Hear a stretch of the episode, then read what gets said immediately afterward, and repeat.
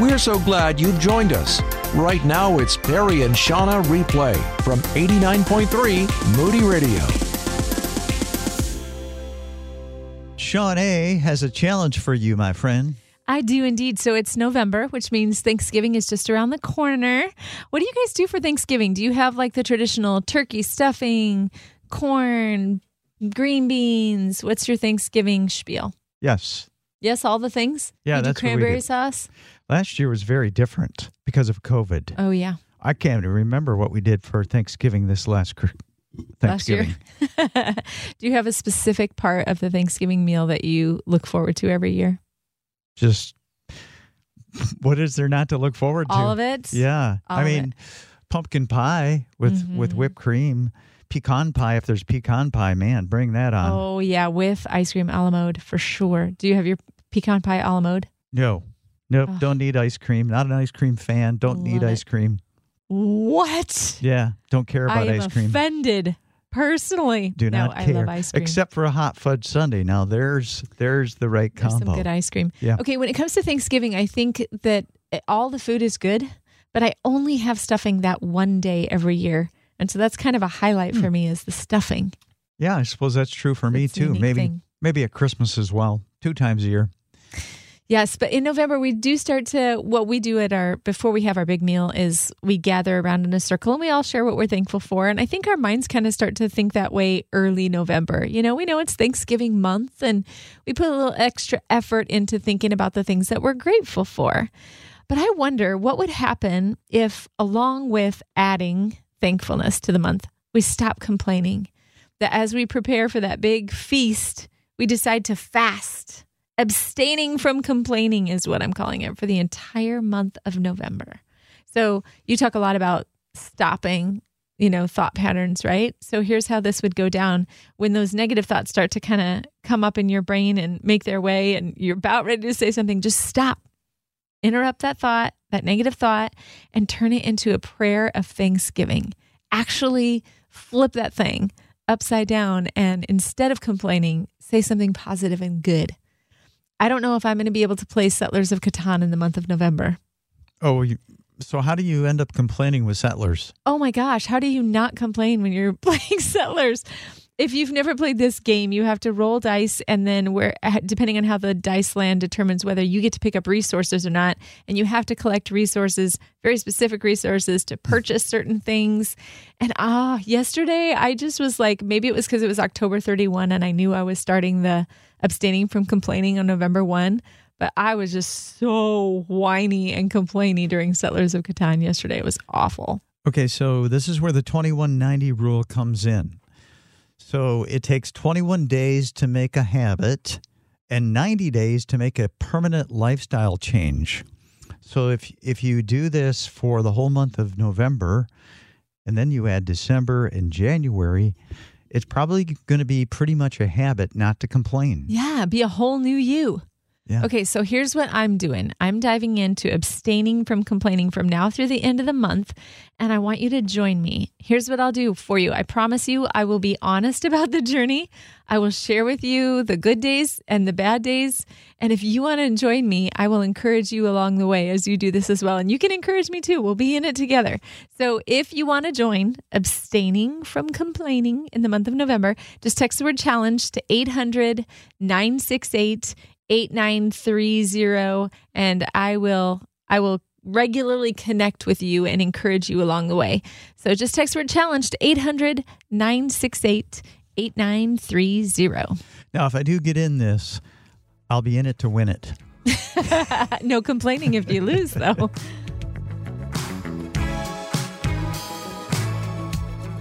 One of the amazing professions of your and my faith is that Jesus is Lord. And so that begs the question what do we mean when we are saying Jesus is Lord? Well, Paul says in Galatians, actually, Colossians, oh, I combined Galatians and Colossians. I created a new book of the Bible, Galatians. Colossians 2 6 and 7 says, Since you received Christ Jesus as Lord, as Lord, continue to live your lives in Him, rooted and built up in Him, strengthened in the faith as you were taught, and overflowing with thankfulness. Jesus is not just a great moral teacher. He's not just a great prophet, as Islam teaches. He's not the spirit brother of Lucifer, as the Mormons claim. He's not the archangel Michael, as Jehovah Witnesses claim. He's not one among many gods, as the Hindus claim. He's not a myth, as the postmoderns claim. He's the Lord, the Word of God who became a human being.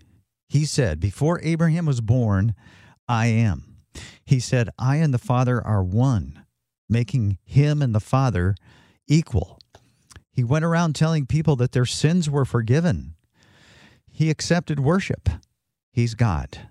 So don't let go of what you know to be true about Jesus. Don't let anybody lead you astray. If anybody preaches a different Jesus, don't believe it. Now, don't get nasty because that would betray the whole idea that Jesus is your Lord.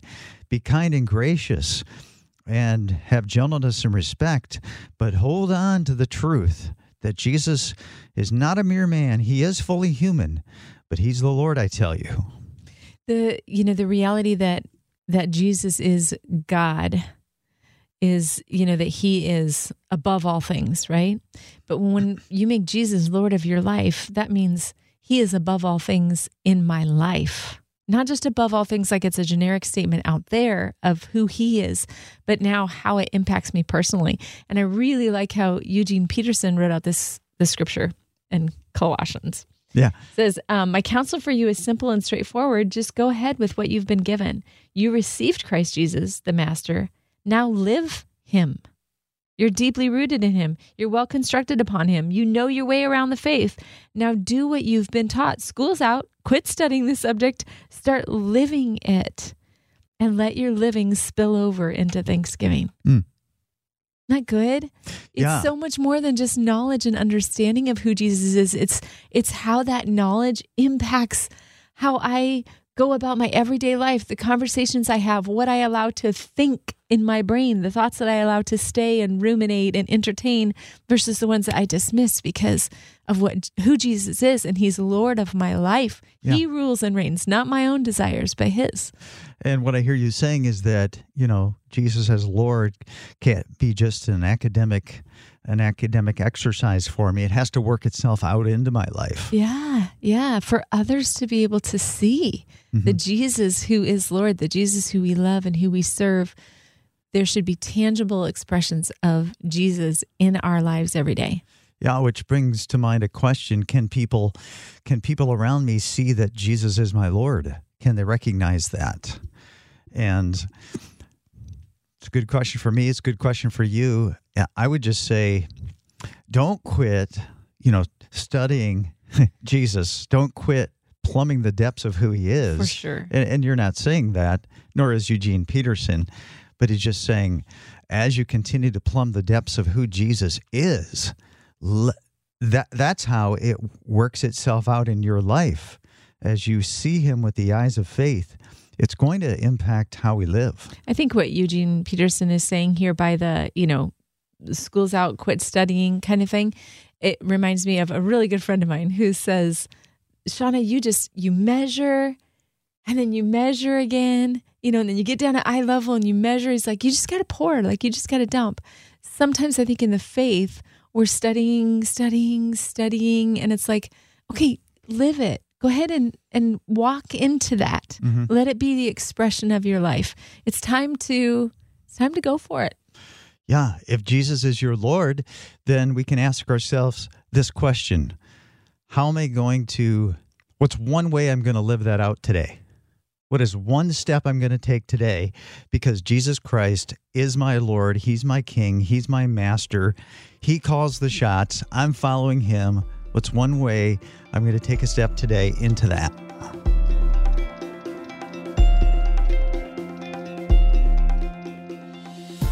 The short story, The Great Stone Face, maybe you've read it, a young boy stares at the face carved in granite on the mountain, and he often asks tourists if they know who that face is, but no one does. Into manhood, midlife, and old age, he keeps gazing on the face at every chance he gets. Then one day, a tourist passing through exclaims to the once young boy who's now a weather beaten old man, You are the face on the mountain. We become what we intently look at, which reminds me of Jesus' words, you know, where your treasure is, where my treasure is, that's where my heart will also be. I think, you know, the story about the boy gazing at the face of the mountain and then becoming the face. uh, This is what Paul is getting at, I believe, in 2 Corinthians 3 and in 2 Corinthians 4. First, in 2 Corinthians 3, he says, When we gaze on the Lord's glory, we are transformed into his image. And in 2 Corinthians 4, God made his light shine in our hearts to give us the light of the knowledge of God's glory displayed in the face of Christ. So, put together, as far as I can tell, this is what Paul is saying God has shown his light into your heart so that you can see that Jesus is no mere man. You can see he's the Lord. And the more and more we look at Jesus, the more and more we become like him until one day somebody's going to say to you, You, my friend, are the face of Jesus. That's that's our heart's desire, right? I mean, that's the goal that people would see Jesus in the way that we live our ordinary everyday lives, that they would have encounters with us that just look different from the way the world does things and cause them to consider where's that coming from? And I think kindness really shines through the face of Jesus because we don't see a lot of kindness Yeah. today. Which begs the question how do we gaze intently on Jesus and become like him? Here's what I believe we plumb the depths of who Jesus is in God's Word. And as we do, the Holy Spirit reveals more and more of the glory of who Jesus is, and at the same time transforms us into his likeness. As I keep coming back to what I'm discovering about Jesus in God's Word, in the Hebrew Scriptures, in the New Testament, the Spirit is helping me see more and more of Jesus' beauty and is slowly making me more like him. So let's look at Jesus for a few moments here and so become like him. I'm going to go through a number of passages and I'd be happy to send you this because we're going to move through this. And it's something that I can send to you that you can just meditate on. So, first of all, Jesus Christ is the seed of the woman who has crushed the serpent's head. Genesis 3:15. God said to the serpent after he caused Adam and Eve to fall, "One day a rescuer will be born who will undo the evil you have caused." So right there at the beginning, in the disaster of the fall, there's the promise of Jesus as the seed of the woman. Then Jesus is the Word of God in human flesh. Wow. The Word that spoke the universe into existence, that spoke that beautiful moon into existence that we can look at this morning, became a human being. The Word of God became a human. It's staggering. It blows my mind. Uh, yeah, this is one of those mysteries that's hard to get your mind around and and this is the mystery too involved in reading scripture. When we open up the word of God and we read the word of God, we're not just it's not just page and ink. We're encountering an individual and that's it's so mysterious. It's hard. It's hard to put put a finger on that. Well, it's the it's the work of the Spirit. It's the Spirit revealing Christ to us. All right, here's another one. Jesus is David's son and David's Lord. He's a descendant of David, but he's also David's Lord. So the people of Jesus' time were looking for the Messiah. They were looking for David's son. They knew that promise, but they didn't realize the hints were there in the Hebrew scriptures, but they didn't realize that David's son would also be the Lord, David's Lord. I just think that's so awesome to just meditate on, just think on, just gaze on that truth and let it change me. And then he's the Son of Man. Son of Man was Jesus' favorite self description. And it comes from Daniel 7 13 and 14. Maybe you know this. In my vision at night, Daniel said, I looked, and there before me was one like a son of man, coming with the clouds of heaven. He approached the Ancient of Days and was led into his presence. He was given authority, glory, and sovereign power. All nations and peoples of every language worshiped him. His dominion is an everlasting dominion that will not pass away, and his kingdom is one that will never be destroyed. When Jesus called himself the Son of Man, he was referring to himself as this glorious person described in Daniel 7 13 and 14. And, you know, again, the, the Jews of Jesus' time were expecting the Messiah to come, but they were not expecting that the Messiah would be the glorious Son of Man of Daniel 7. And then Jesus is the great I am God revealed himself to Moses at the burning bush. Remember, God said, I am who I am. Well, 1600 years later, Jesus said to the religious leaders who hated him, Before Abraham was born, I am. And there's so many I am statements of Jesus equating himself, connecting himself with the Yahweh of the Hebrew Scriptures.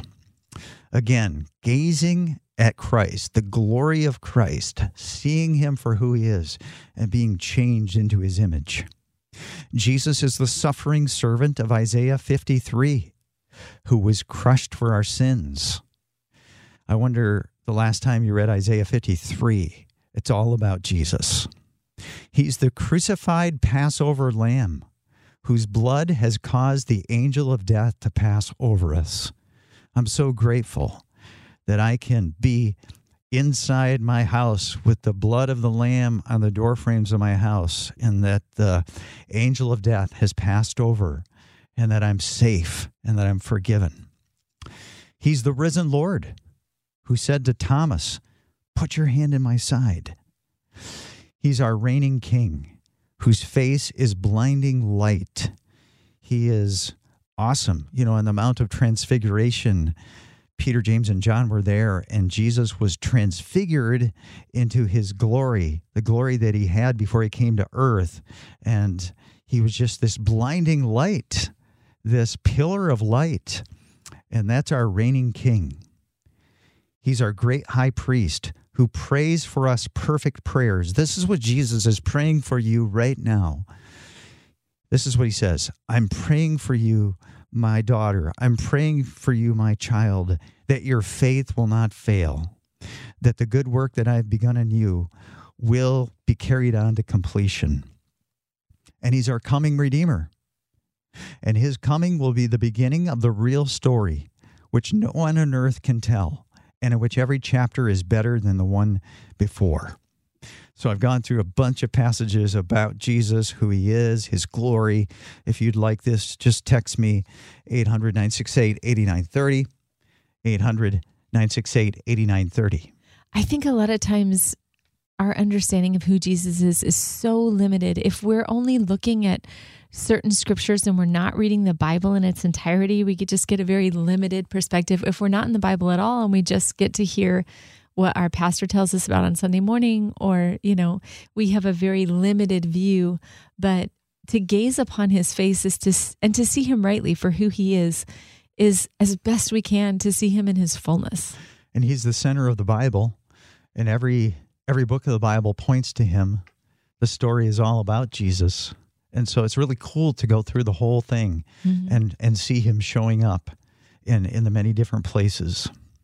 So I pray that as you look intently at the glory of Jesus, that he will become even more glorious, so that more and more of his glory will break out of you until the day when you see him in glory and are just like him. And when you are just like him, this is what you're going to be a perfect expression of the blinding brilliance of God.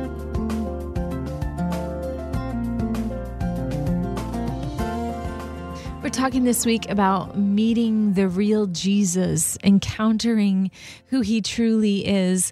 And the Bible is just full of stories of different people who met with Jesus and had an encounter. And one of my favorites is a conversation that happened between Jesus and a woman at the well. And I think that you can first glance at this story and you might just miss how incredible this encounter was and what it means for you and me. I really believe that Jesus' message and his heart for her was I see you and I love you and you matter. So, a couple of things that are important about this conversation is just knowing how much her gender played into the whole thing. So, here's this woman, and at the time, women had very little value. They weren't allowed to vote. Their testimony wasn't worth anything in a court of law. It was actually against the law for a man to educate a woman. And a devout Jewish man would never allow himself to be alone with a woman for fear of his own, like, animalistic desires and how he might behave with a woman, but also for fear of gossip and what other people would say if he was alone with a woman. Rabbis actually prayed and thanked God that they were not women. The if a devout Jewish man was out on the street in public and passed his wife, he would not acknowledge her. He wouldn't even address her in public. This was just normal for them. And Jesus, he was on his way um, you know, he passed through Samaria intentionally, but he also sent his disciples on ahead of him. He said, Go on into town and get some food. So he set up a personal one on one encounter with a woman in a day and age where that was just like not done. So it's important to pay attention to her gender.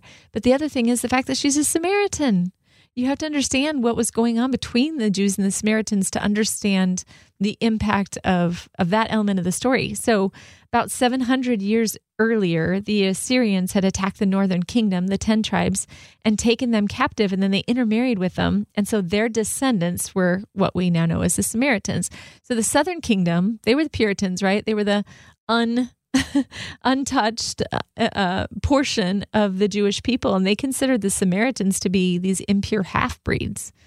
So the Jews hated the Samaritans, and the Samaritans, they worshiped God, but they weren't allowed to go to Jerusalem to worship. So they worshiped in a temple that they built in Gerizim, and then they kind of eh, adapted the scripture, if you will, to match the location where they were worshiping. So the Jewish travelers did everything that they could, could to go around Samaria on their way to Galilee because they didn't want to come in contact with any of these Samaritans. But here again, we see that Jesus chose to go through Samaria. Scripture says he had to go through Samaria. And I think that's because there was someone there that he had to meet. It was this Samaritan woman. And so Jesus not only had a private conversation with her, he also asked her to share water with him, which at that time would make him unclean and would cost him greatly the lengths he would have to go to to to be made right again and to be clean again. And we also see that in that he starts to talk to her about spiritual matters and he starts to teach her, which I told you earlier was illegal. So we haven't even talked yet about her practices, her status, her reputation, right? She was a woman who had been married several times and that came you know had a negative negative connotation with it and and caused people to look down on her for her life experiences. And that's why she was coming to the well when she did. That's right. Because no, no one else was there at this this time during the day because she didn't want to be shamed. And, and the the tv series the chosen it mm. really captures this so beautifully the conversation between jesus and the samaritan woman yeah. And it's those things that were all the things that labeled her, all the things that defined her, the things that she felt shameful about. Jesus didn't, you know, those things didn't matter to her. Those things didn't keep him from seeing her as precious and loved. She mattered to Jesus. So, in this really radical encounter with Jesus, everything that society had told her about her that she was not worth anything, that she was dirty, that she should be ashamed of herself. They didn't impact how Jesus talked to her or the way that he looked at her. He was so kind and he was so respectful and he protected her dignity. He saw her and he valued her for who she was. And the way she responds to, you know, Jesus revealing the deepest shame of her heart that you have been married five times and the man that you're living with now is not your husband, the way Jesus you know, in the whole interchange, reacted with her and then brought out the the deepest sins of her heart, made her feel loved, even though it was her sin that he pointed out. He was in that moment saying, I know who you are, I know what you've done, and I am going to point the truth out, but I'm embracing you as someone I love. And I even wonder if the reason he sent the disciples on ahead was so that he could talk he could take the conversation to those places and not have her feel ashamed in front of them like it was just the two of them and he had nothing but love for her so there was no shame in that but Jesus is so he's just so good at bringing the truth and love into the same space and letting them just intermingle it's just it's amazing. I want to be like that. I do too. And the reason this encounter is so important is because we can see that in this encounter, the way that Jesus treated her is the same way that he looks in you and me. He's he's not um, he's not disgusted by the things that we've done in the past. He's he doesn't see the labels that other people have put on us. He sees us for who we are, and he values us just the way we are. You matter to Jesus. Jesus sees you, he knows you, and he loves you.